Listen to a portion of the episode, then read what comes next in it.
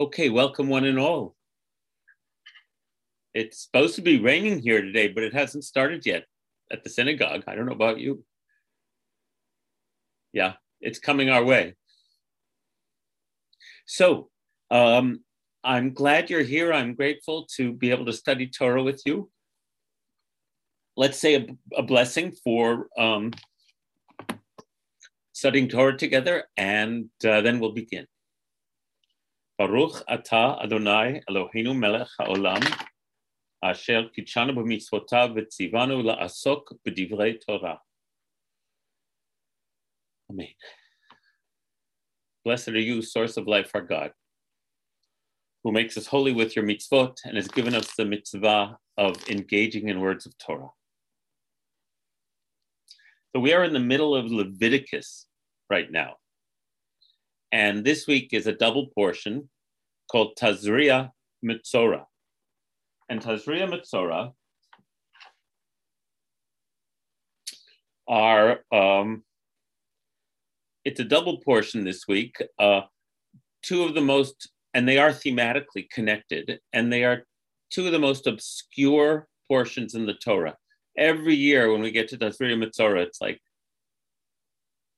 um, it feels like an anthropological chasm uh, of of uh, conceptual universes that we feel that I that it feels like we have to somehow bridge in order to um, kind of um, um, gather the mind of our ancestors, hopefully, and try to try to figure out what they were what they were doing in in in, in this part of the Torah. And I'm going to track with you today both the most traditional in terms of Jewish rabbinic interpretation of this, of what they're doing, along with the more contemporary sort of anthropological lens that we can put on things. Um, and uh, I find it to be very compelling, a very compelling take on these portions. So here's what's going on. Um, there is a skin a skin affliction described called tzara'at.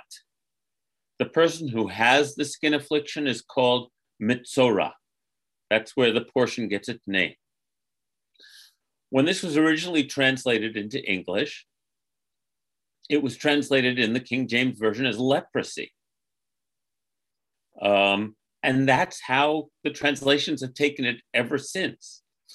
And if you understood that uh, the Mitzora, the person with this affliction, as a leper, well, the priest, who is essentially the ancient medicine man, the would diagnose the skin affliction, and if indeed it was tzara'at, that person would be sent from the camp and put in some kind of quarantine.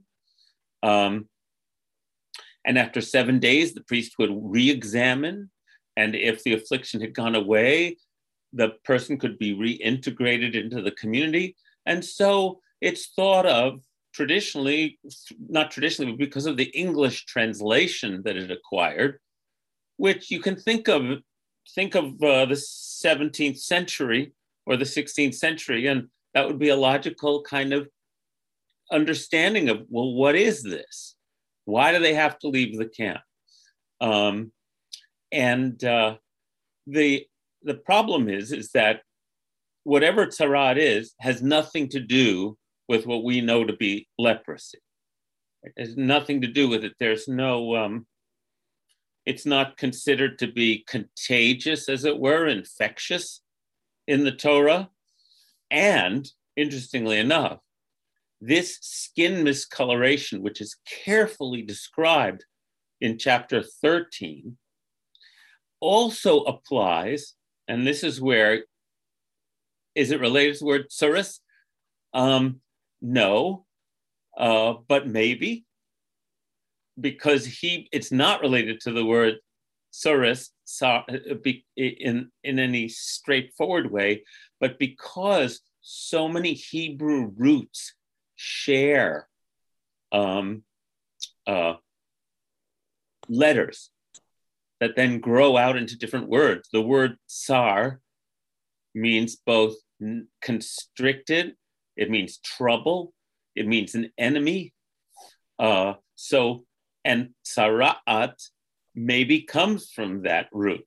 But no, I've never made that connection before. So thanks for mentioning it, Joe. Um, so, why we know it's not an infectious disease in the way we understand infectious diseases is because after it's described at length how it can uh, how it can affect a person's skin, it then describes the same word can affect a fabric. A fabric can become miscolored in this way and need to be um, uh. And then it can also happen to the wall of a house.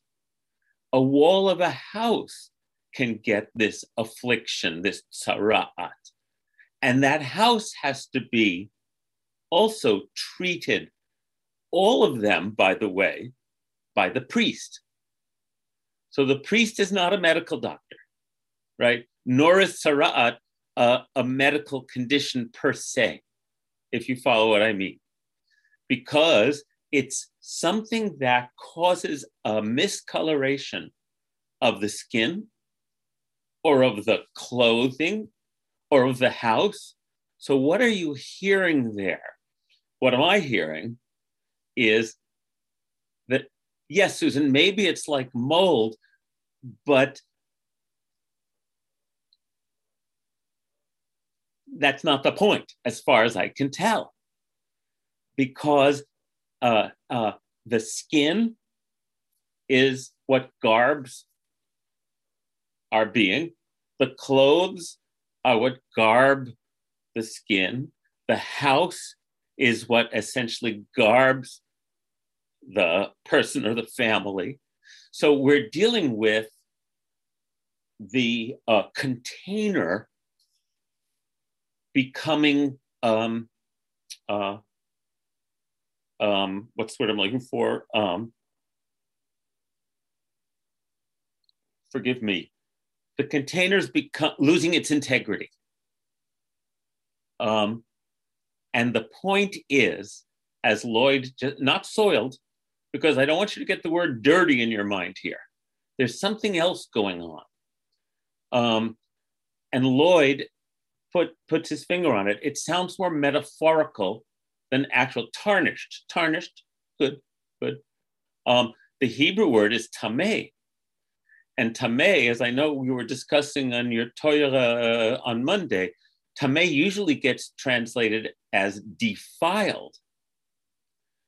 But there's something about tam, but defiled also carries a connotation in our minds of dirty and somehow uh, um, uh, morally corrupt. That's the word I was looking for. The surface has become corrupted. Right? What was uh, what was a um, uh, a container that had integrity, the, the miscoloration is a form of corruption. Now, Paul Bloom says external embodies what had been kept secret inside. So keep, we are going to enter the land of no longer complete. Right. The word integrity uh, comes from, it means, it comes from the Latin word for whole, W H O L E. And so integrity means wholeness or completeness.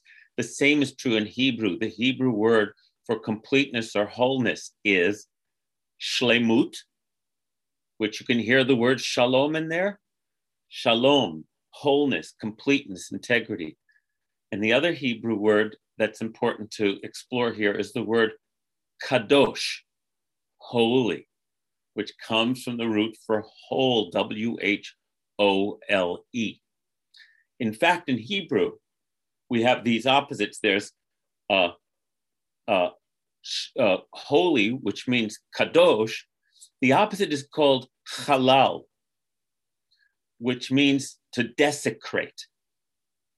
But as far as I can tell, literally in Hebrew,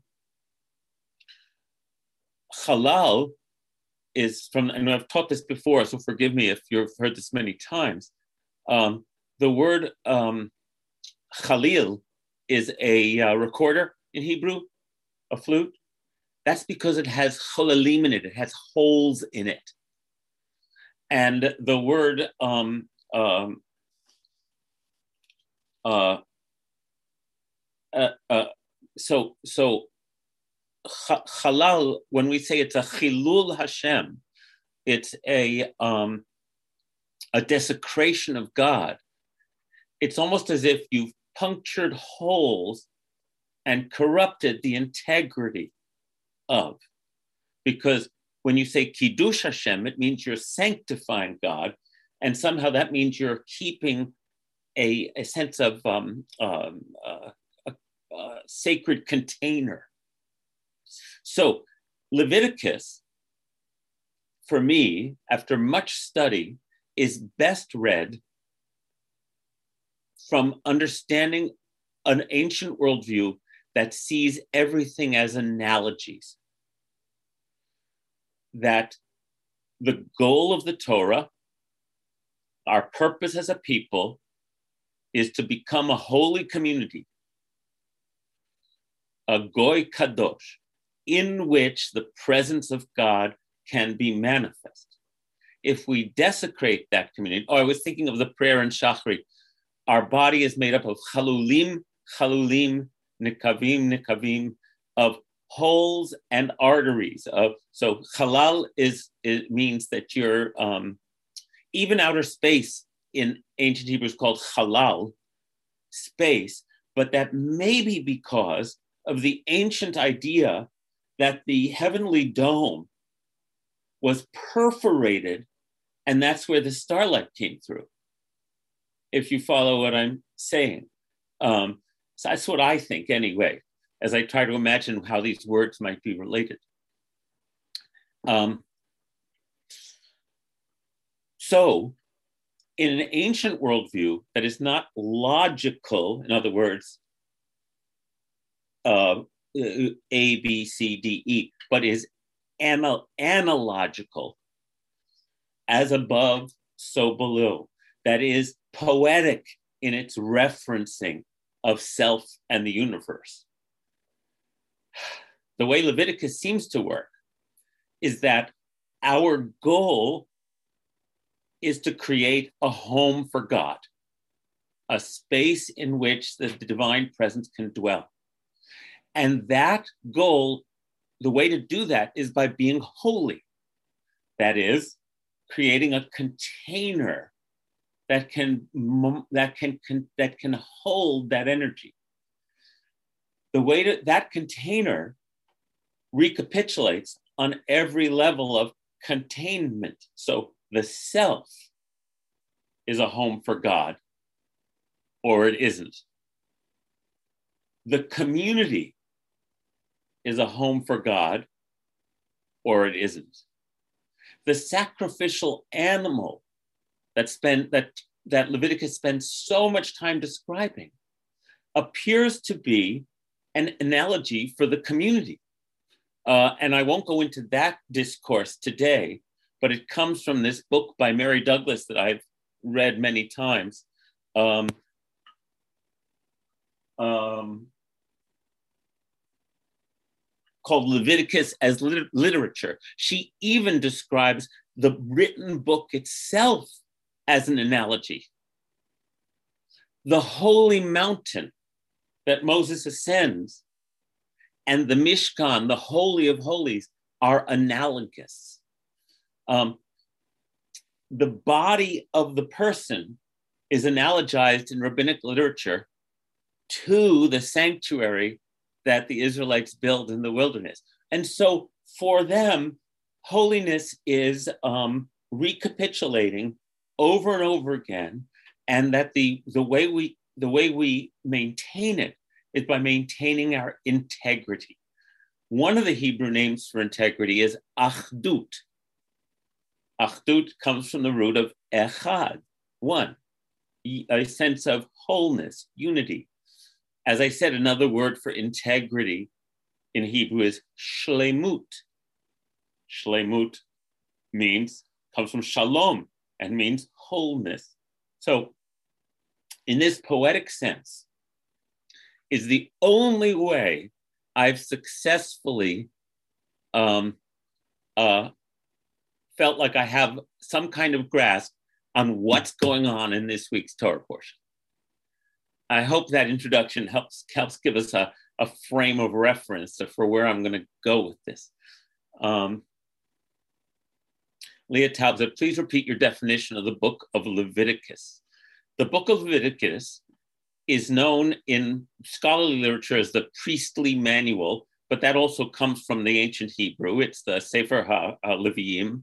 It's and the Levite's job as the ancient um, holistic practitioners of Israel was to be in charge of the rituals. Uh, no, this disease has never been identified, especially because um, it appears to be metaphorical, because the same name, Roni, is applied to people, to clothing, and to houses. I can't imagine. I mean, we could say, oh, is it a form of mold? Oh, is it this? Oh, is it that? But the same ritual is enacted to reintegrate people, clothing, and houses.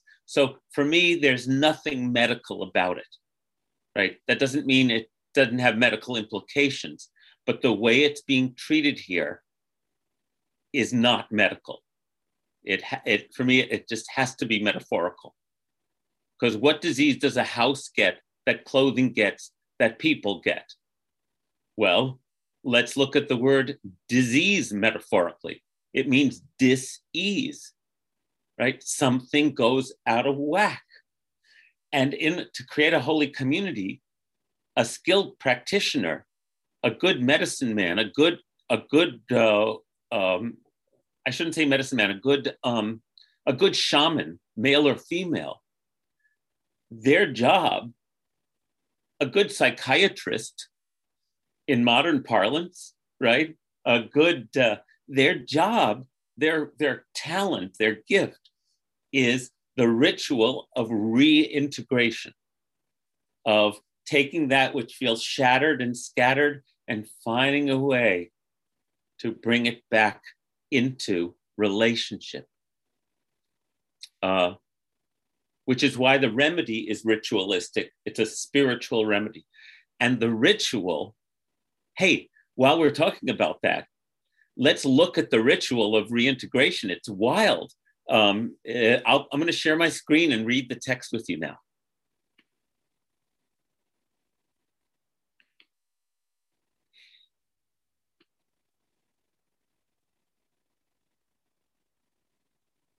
I hope you can see that.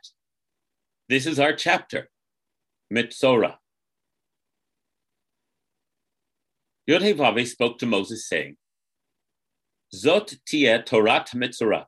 This shall be the ritual for a leper. And that's the translation still in use. But the Hebrew word is mitzorah, and I repeat, it does not mean leprosy. At the time that he is to be cleansed, taharato, to be made pure again. Um, when it has been reported to the priest. Now, in chapter 13, we already heard about how the Mitzorah has to go outside the camp and be isolated there. So the priest shall go outside the camp. If the priest sees that the leper has been healed of his scaly affection, the translators don't know what to do with this the Mitzorah has been healed of his Tzara'at. But we still, you know, we're trying to translate it. I don't know how to translate. Here's what the priest does. And now I don't have the answer, to say the least. But let your mind sort of roam kind of metaphorically, poetically over these uh, th- this remedy. The priest shall order two live, clean birds, cedar wood, crimson stuff, and hyssop to be brought for him who is to be cleansed. The priest shall order one of the birds slaughtered over fresh water in an earthen vessel. And the priest shall take the live bird, along with the cedar wood, the crimson stuff, and the hyssop, and dip them together with the live bird in the blood of the bird that was slaughtered over the fresh water. He shall then sprinkle it seven times on him as to, who is to be cleansed of the eruption and cleanse him. And he shall let the live bird free in the open country. The one to be cleansed shall wash his clothes, shave off all his hair, and bathe in water, and then he shall be clean. After that, he may enter the camp, but he must remain outside his tent for seven more days. On the seventh day, he shall shave off all his hair of head, beard, and eyebrows. His eyebrows. When he has shaved off all his hair, he shall wash his clothes and bathe his body in water. Then he shall be clean. It's not over yet. On the eighth day, he shall take two male lambs without blemish, one ewe lamb in its first year without blemish, three tenths of a measure of choice flour with oil mixed in for a meal offering, and one log of oil. And these shall be presented before the Lord with the man to be cleansed at the entrance of the tent of meeting by the priest who performs the cleansing. The priest shall take one of the male lambs and offer it with the log of oil as a guilt offering, and he shall elevate them as an elevation offering before the Lord. The lamb shall be slaughtered at the spot in the sacred area where the sin offering and the burnt offering are slaughtered. For the guilt offering, like the sin offering, goes to the priest. It is most holy. And listen to this the priest shall take some of the blood of the guilt offering, and the priest shall put it on the ridge of the right ear of him who is to be cleansed, and on the thumb of his right hand, and on the big toe of his right foot and the priest shall then take some of the log of oil and pour it into the palm of his own left hand. And the priest shall dip his right finger in the oil that is in the palm of his left hand and sprinkle some of the oil with his finger seven times before the Lord. And some of the oils left in his palm shall be put by the priest on the ridge of the right ear, on the thumb of his right hand, and on the big toe of his right foot and then he etc etc it's all and then the burnt offering shall be slaughtered and he shall be clean and then it describes that if he is poor and can't afford two lambs there's an alternative ritual all right i'm going to stop sharing for me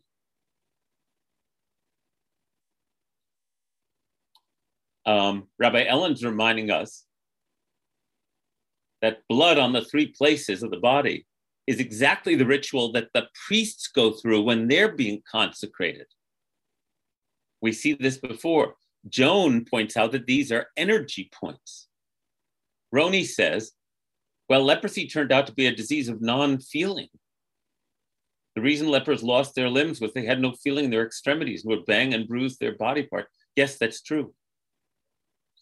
Um, the priests were the healers, they were the spiritual healers. Uh, and there are those, as we've discussed, who know more about um, incense and uh, the properties of sacred, uh, of essential oils that look into this at great length in the Torah to see what the natural uh, balancing and vibrational uh, remedies um, were. Ah, so if we're going to stay with the leprosy image, the idea of, of, of not being able to feel is a good metaphor. Um, Diane Kalel says, I read a book by a woman who developed a serious form of OCD as a Jewish teen. Yeah, I read about that book. She describes Leviticus as a treasure trove for people with OCD. Indeed.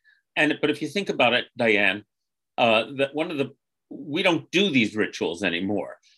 Um, and um, the they to me they clearly had a purpose in ancient Israel. So I just, when I just read that to you, I imagined myself witnessing that ceremony.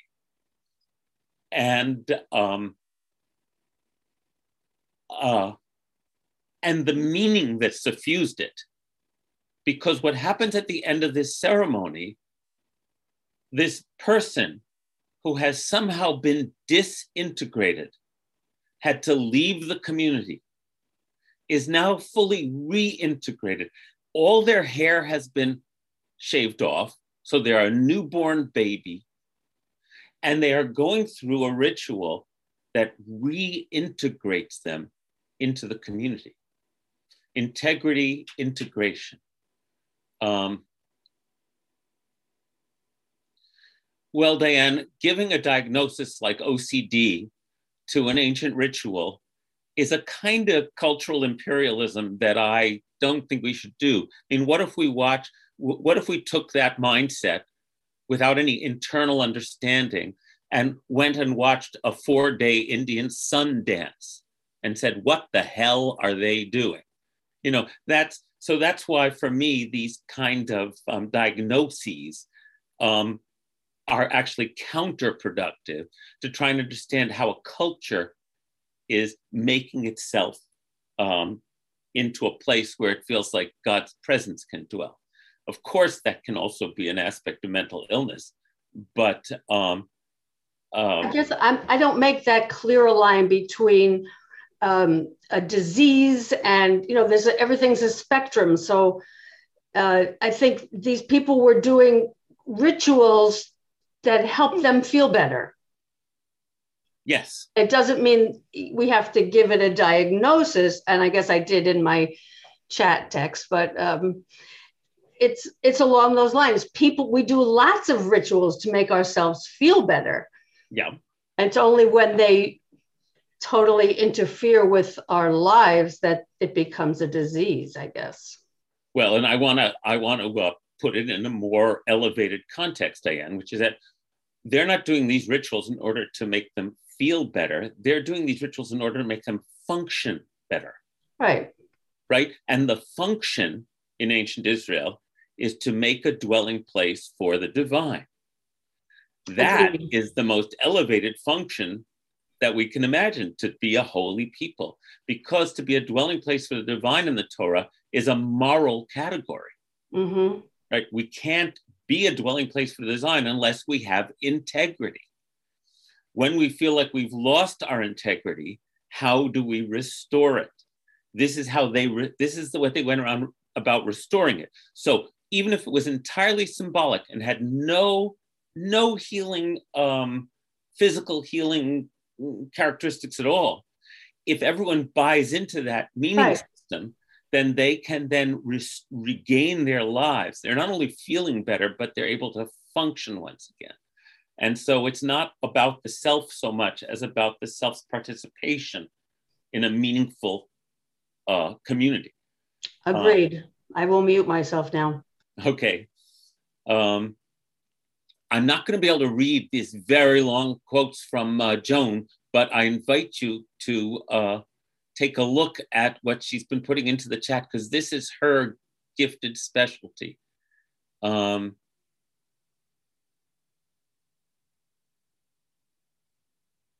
uh, and Roni, I'm going to go by your comment as well because I think we're still missing something here. So I'm going to shift gears a little bit and uh, say, so there's the ritual. It's alien to us. It was utterly meaningful to its participants at the time. And yet we've inherited this tradition. What have we inherited? And this is where the link through the rabbis becomes very important. Yeah, Roni, you don't have to buy a single thing I'm saying. That's fine. This is my attempt to try to understand what the Torah is. So hang in there and see. But if you decide it's all baloney, that's fine. Um, okay. So what the rabbis did, for whom integrity was everything, right? Just as it, um, uh, um,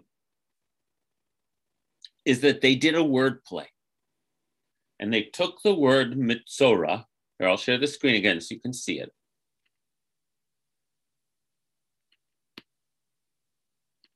Remember, it was the King James Bible that decided Mitzora was leprosy, okay? There's nothing in the text or anything before an attempt to translate um, uh, translate the Torah into into uh, m- medieval English that says that this is leprosy. Mitzora, the rabbis also didn't know what this was. But if you revocalize it, it becomes Motzi Ra. Motzi Ra, who brings out the bad.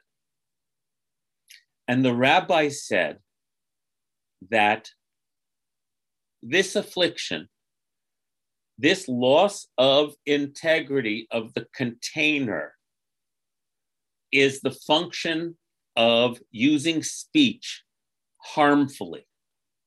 Motzi ra. Now, again, they're being fanciful, they're being analogical. We're, all of this is speculation on our part. However, um, the Mitzora means one who draws out the bad. As the rabbis tell it, a person who is Mitzora has habitually spoken in hurtful ways slander, tale bearing, rumor mongering. That is, any use of language that can damage or destroy another's reputation. For, for the rabbis, tzara'at is the physical symptom of a spiritual disease. The Mitzora draws out the bad rather than the good, using language to break down rather than build up. We could say that this person has loose lips and cannot contain themselves adequately. But saying, I couldn't contain myself is never an adequate excuse. Conscience, empathy, and thinking before one speaks are all necessary preconditions for the experience of holiness. Those who leak harmful words have lost their integrity.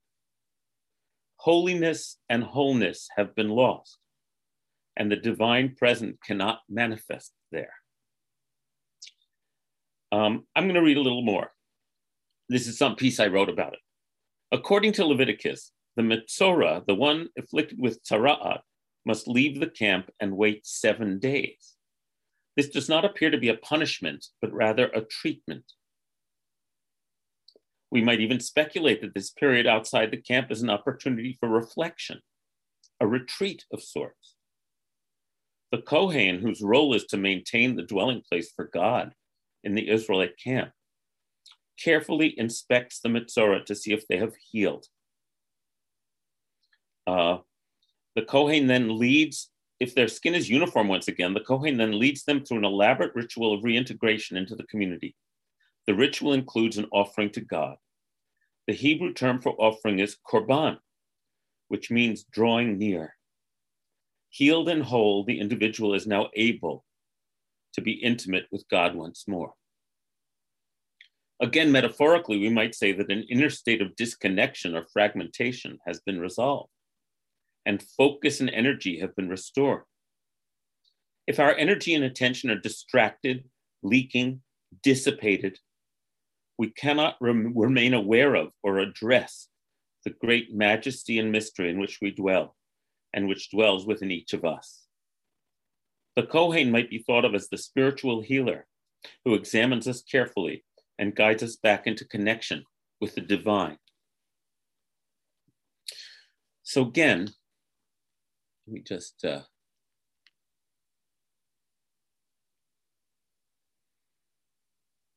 um, so again, we have a giant act of imagination to do here to try to get. And what we get will not be verifiable or provable, but to try to get. So there's the instructions I read the hyssop, the birds, the setting one bird free, the slaughtering of the other bird, the shaving, the blood on the body parts. It's like, holy smokes. Okay. But what the book can't communicate is what the intention, what those what that chapter can't communicate is what the intention behind this ritual is. And but we can guess what the intention is by reading the rest of the Torah, where it becomes clear that the purpose of being part of the community of Israel is to be a holy people who make a dwelling place for God, for the divine energy. So I don't think it's so much of a leap once you understand what the priest's purpose is to restore this person to the holy community so that they can continue to make a dwelling place for the divine presence within, among, and around, then I humbly submit that cultures develop rituals in order to restore a sense of connection between ourselves, our, within ourselves, between each other, and with life or God as we understand it. Those rituals are only rituals. By themselves, ritual actions are empty. However, if there is a shared sense of common purpose, and it's understood that the ritual's purpose is to reinforce that among us, then the ritual becomes incredibly powerful. Think about Yom Kippur. That is our modern way annually of for asking for forgiveness, plugging up the holes in our integrity, and reintegrating ourselves into a holy community. That's how we do it. That's how Judaism has evolved over the last 3,000 years. Um, Paul says rituals are, are, do not think rituals are arbitrarily chosen. They actually work. They actually work when, no, yes, they actually work and they especially work when people enter them with a sense of this of knowing why they're doing it. So for example, we had a bar mitzvah here last week, no, no, two, two Shabbases ago. And the dad wrote me afterwards and he said, I felt like I could see my son growing up before my eyes. And he was astounded so the ritual worked. The more that we as a community accept the, the veracity of the ritual, the purpose of it, the more it works, right? The more people under our tent on Yom Kippur, our figurative tent last year, that have bought into the purpose of us being together is that we might restore a sense of internal and eh, communal wholeness, the more people that do that, the more successful the ritual is. The fewer people that have that consciousness, the more boring the ritual is, right? Because this ritual is boring. Listen to what I just, it's like the bird and the this and this. Okay, when do we eat? You know? So um, it all so that's what i try to imagine is what the purpose of the ritual was and the degree to which that culture bought into it was the degree to which it would be effective and this bar mitzvah the week before last surprised the family because the power of the ritual overwhelmed any scatteredness or uh, lack of understanding that that they might have had and kind of kind of just just uh, carried them away. It was amazing, actually. Um, no, Roni, the ritual in Leviticus is not isolating. This is public. Um, and having someone leave the camp is not necessarily a punishment, but may have been considered a treatment. You're applying a lot of your judgments to something we know very little about. If the so perhaps being sent out of the camp for seven days, if everyone understands that it's not a punishment but a treatment, then maybe they're going to the spa. Who says that being outside the we don't know. We're, we we we immediately have we always have to check our categories. And I submit to you that our categories of how we understand this ritual are not necessarily remotely accurate, especially on the first or second reading. Um, yes, like a sabbatical. Thank you, Sarah. Now, that doesn't mean I understand it. It means that I want to validate it. It means that the Torah is putting it there for a purpose. That this isn't some random ancient bunch of like malarkey, right? Why would it be? It was ultimately meaningful to the people who created it. So why don't we treat it that way, as I'm doing today, and understand it as such? Uh, a Jewish version of the Roman bath Joan, that's a whole other story. the rabbis had a very mixed feelings about the Roman baths, not to mention their vomitoriums. So uh, pleasure for pleasure's sake was definitely not the uh, ancient Jewish understanding. It had to be sanctified. Um, I'd say lahavdil. Pardon? Lahavdil. Pleasure. No, lahavdil. Right, Joe. Okay. Um, all right. So, uh, let's see. Where do I want to go now? Um, yes, what I want to talk about then is the message I take from this portion most of the time, and it's always changing, but most of the time is if the rabbis say that the loss of integrity was a result of using our the way we talk about people to break them down instead of to build them up whether in their presence or worse, not in their presence. Well, if we use our speech to bring out the bad, which is what motzi ra means, then we are destroying the fabric of our community. We're punching holes in it. Now, these days, it's hard to even figure out where whether our community is holding together, right? Our civic community.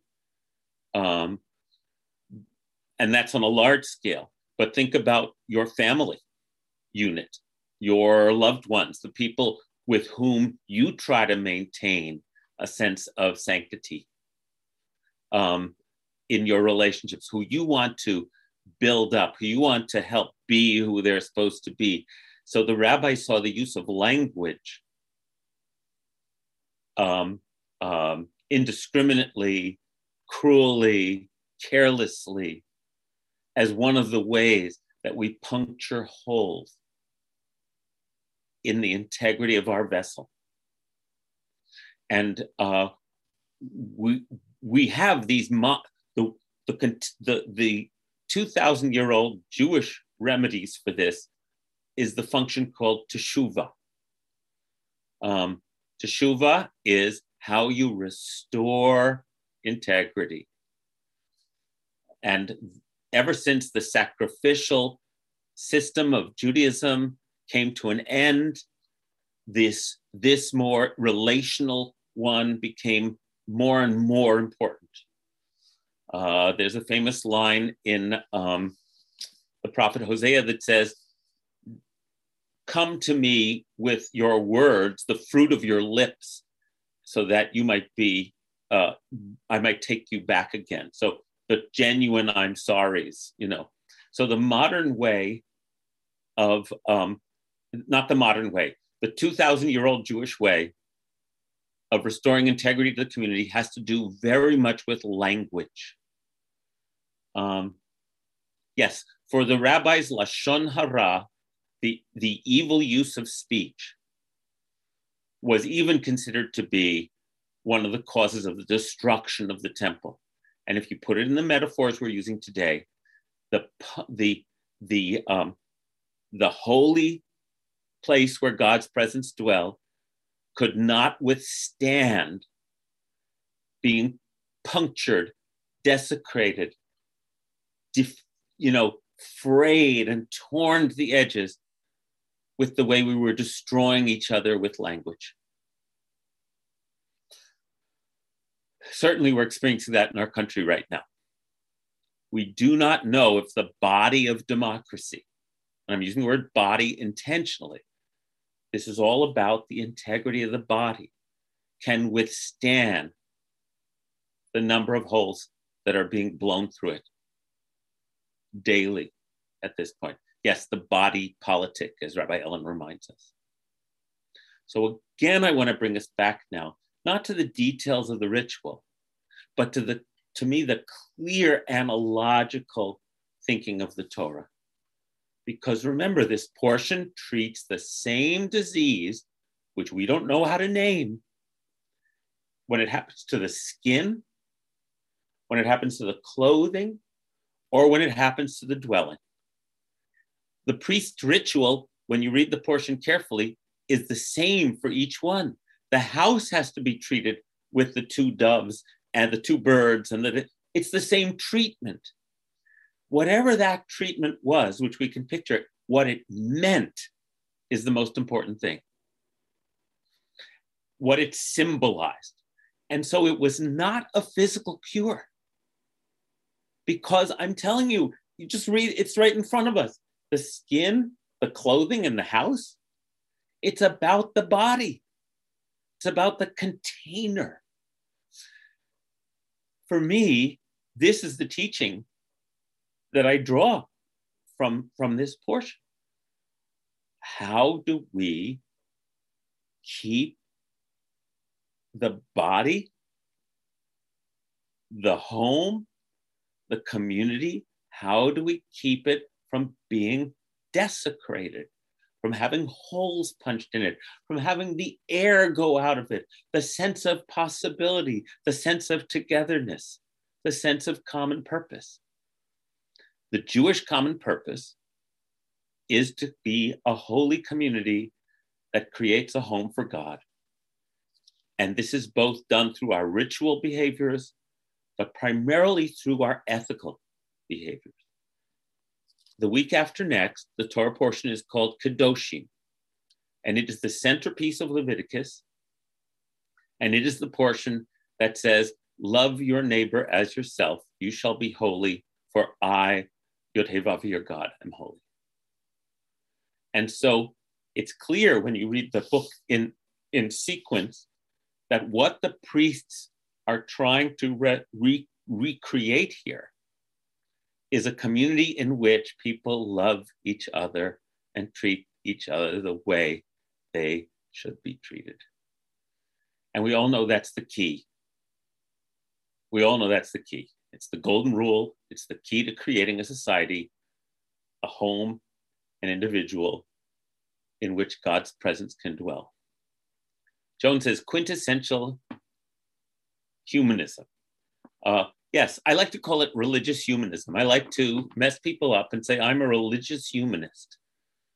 I believe there's a moral law to the universe, and I believe it it only becomes manifest through human action.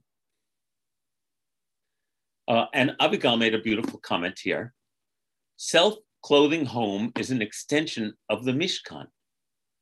Ah, let's play with that metaphor. Think of all the chapters. Thank you, Abigail. This is what it makes me think of.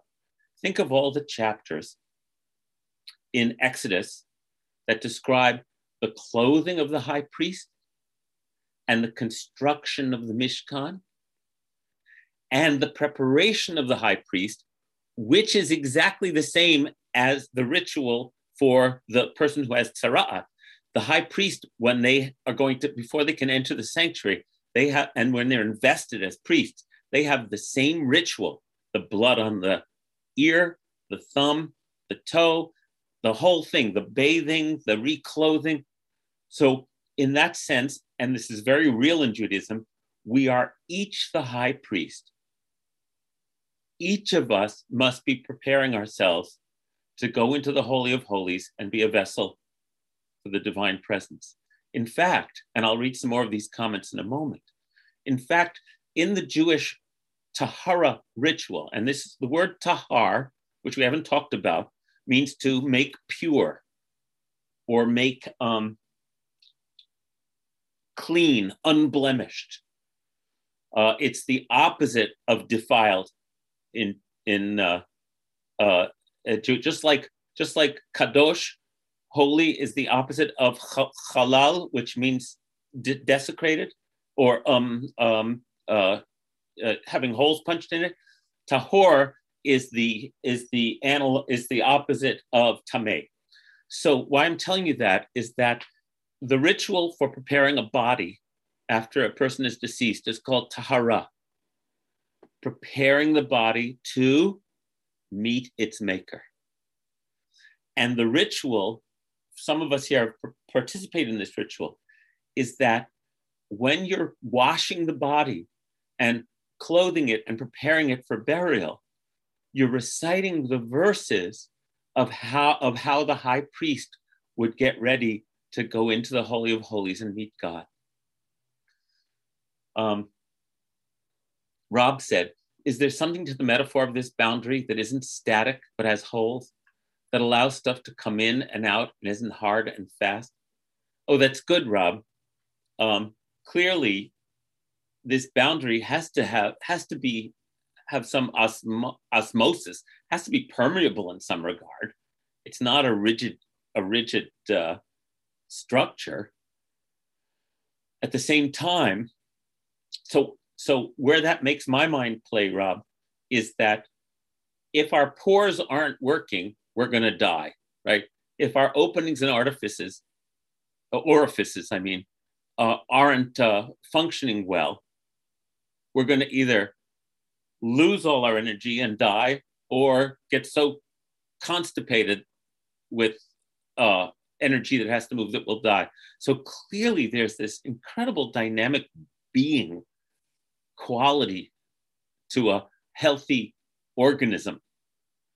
That's such a, a dynamic balance of permeability and stasis, you know, of, of uh, it's amazing. The, the blessing that we say in the morning blessings in gratitude for our body is Thank you, God, for opening what should be opened and blocking up what should be closed. If anything, if any of our openings was closed when it should be open or open when it should be closed, we couldn't even stay alive or stand before you. So, yes, the idea of a sacred container has to be understood. It can't be taken into an impermeable container, definitely. Thanks for mentioning that. Um, uh, a seamless production. Very nice. Seamless is a nice word when you watch a piece of theater and it seems seamless. You've entered a sacred reality. I love thinking about theater and its roots in ritual and how it brings us into another reality and hopefully transforms us. Uh, porosity, let's say it's better to consider the principle as flow. Definitely, since God name, God's name is I am becoming what I am becoming,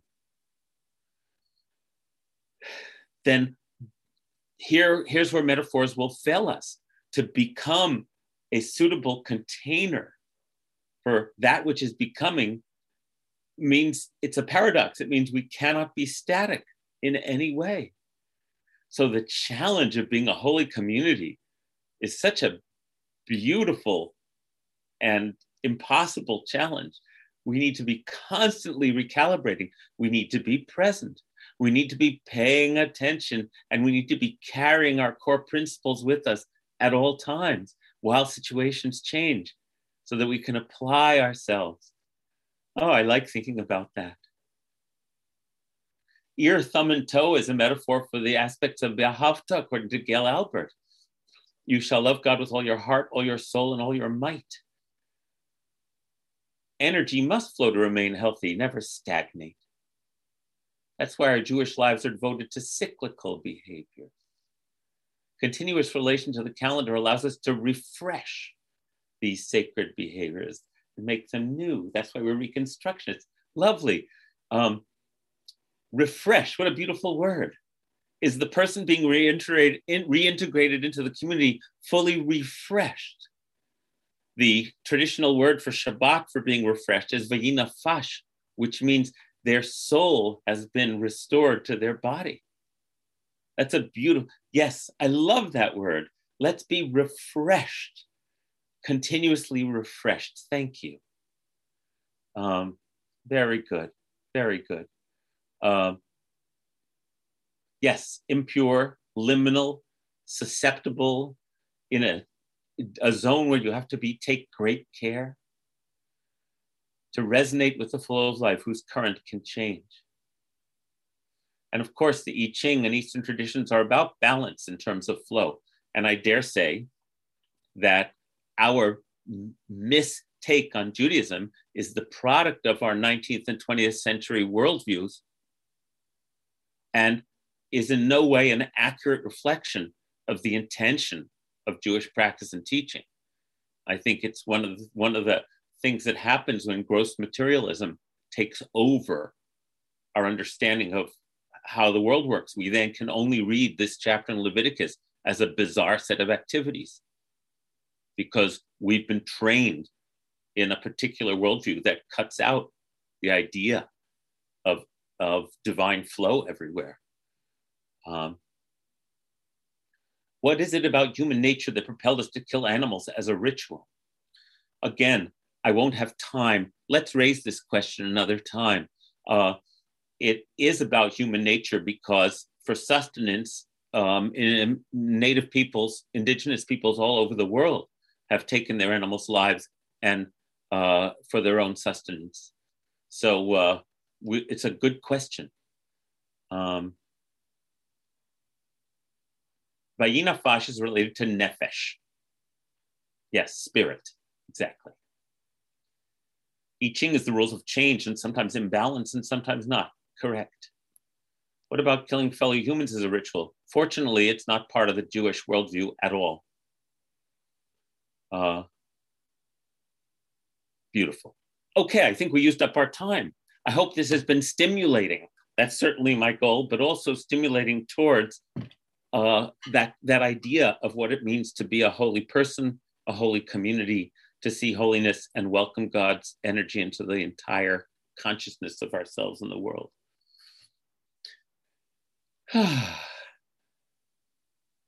so, thank you, everybody. If uh, you're if you're able to stick around, our custom um, uh, is to uh, do a healing blessing at this point. And so, um, anyone who wants to type in the names of anyone whose well being you're praying for. We'll sing the song for their healing.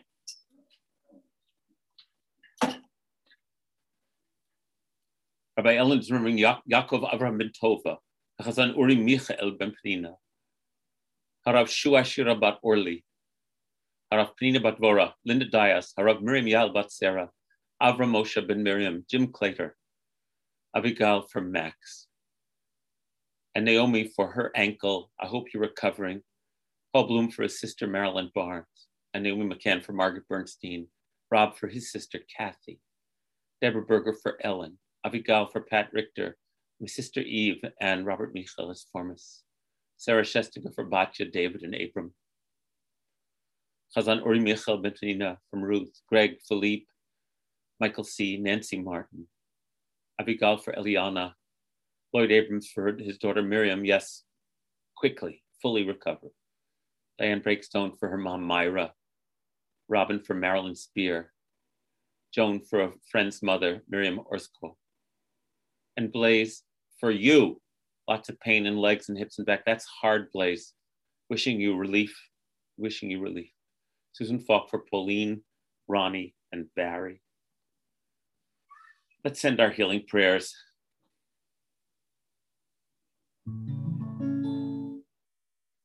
mi shebeirach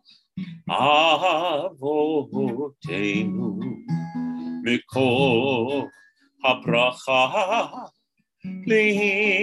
לאמותינו.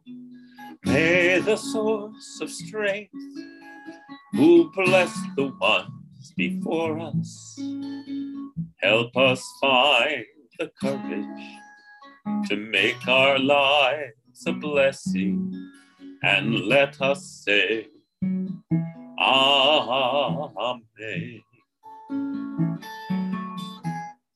Mi shebeirach imotenu mikor habracha leavotenu. Bless those in need of healing with refuah shlema, the renewal of body, the renewal of spirit, and let us say, Amen. Help us find the courage to make our lives a blessing and let us say, Amen.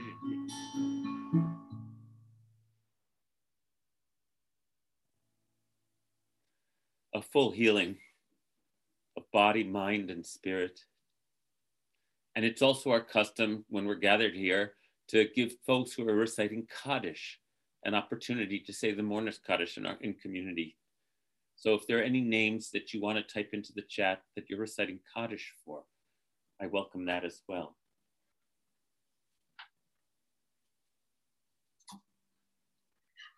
Paul Bloom is remembering his mom, Sylvia Cordish, and Avigal Lansman is remembering her mom, Rhoda Lansman. Joan is remembering her beloved Bart Carabine. And Lloyd Abrams is remembering Vivian's father, Jean Hans Schlesinger. And you wish you knew him. Naomi McCann is remembering her father, Danny Franks, and her friend, Kristen Sinclair. Deborah Berger is remembering Curtis Fultz. And Joan is remembering Bart's mentor, Herman Salomon. Susan Falk is remembering her cousin, George Myers. If you'd like to unmute yourselves, to recite Kaddish. Please do.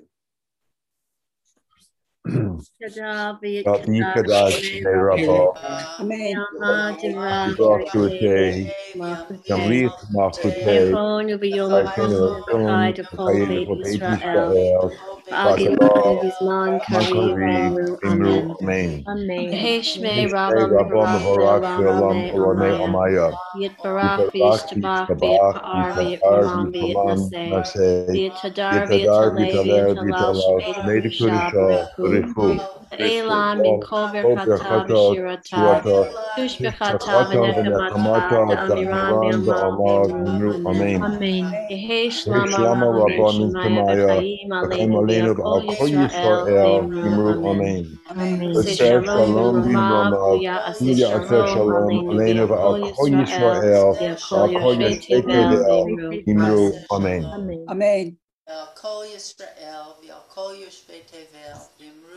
Amen. Amen.